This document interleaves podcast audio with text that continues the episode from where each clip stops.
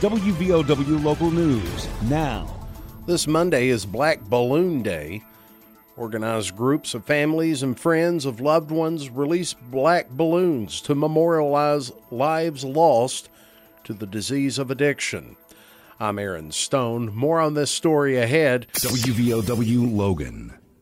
Don't let aches and pains put you on the sidelines. Lingering pain from aging or injuries can impair your ability to move and take the fun out of everyday activities. Let Logan Regional Medical Center get you back in the game. Take a joint pain assessment at loganregionalmedicalcenter.com slash orthopedics to find out how we can help alleviate pain, increase mobility and range of motion, and get you back to living your life to its fullest. Logan Regional Medical Center. Be well, live well. That's why we're here.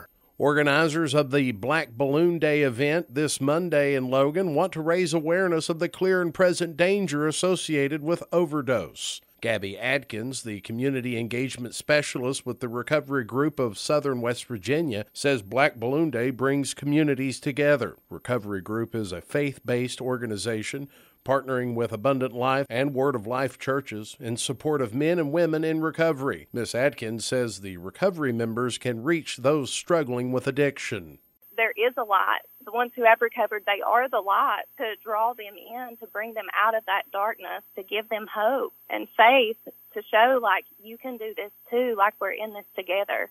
And with Black Balloon Day, that's the same thing. We're just bringing people in together and giving a hope like you're not in this alone. We're going to do this together, and it just unifies the community. Logan High School Assistant Principal Melissa Dalton says everyone can contribute to helping save lives from overdose by just keeping the overdose reversing drug Narcan with the home's other emergency supplies. People could have Narcan in their home the same way that they have Band-Aids. You never know when you're going to come along a situation where someone is overdosing and you could save their life. As long as a person is alive, they have a chance to recover. But once they're gone, once we've lost them, then they cannot.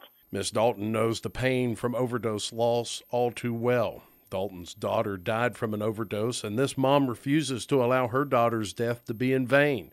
Dalton supports rehabilitation and recovery naturally, but she also offers support to friends and families of loved ones lost to addiction. Dalton, along with her school colleague John Godby, started a support group in their church called Finding Hope in the Darkness. After she was gone, I, I sometimes felt like I was very isolated in that as when you lose your child to an overdose, people don't always respond to you in the same way as if they had cancer or if lost their life in a car accident.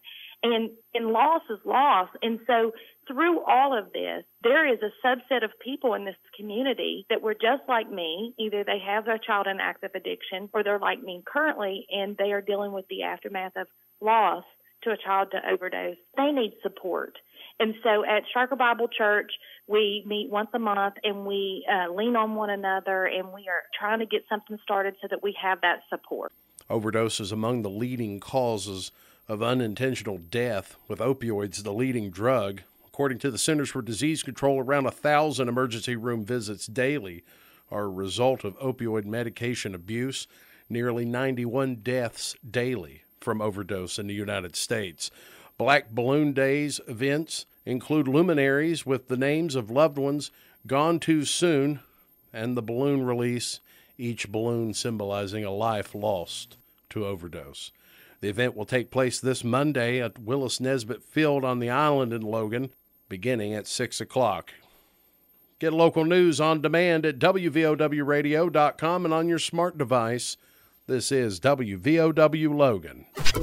Here's the Coalfields forecast from the Storm Tracker 13 Weather Center. I'm Storm Tracker 13 Chief Meteorologist Spencer Adkins. Wow, do we have big changes here?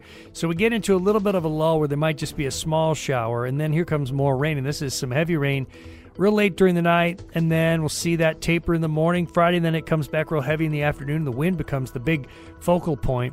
So 65 falling to 52. Again, you get the rain. That's one wave overnight into the morning, then it stops, and then another big wave comes through late after a high of 71 and some wind gusts up there.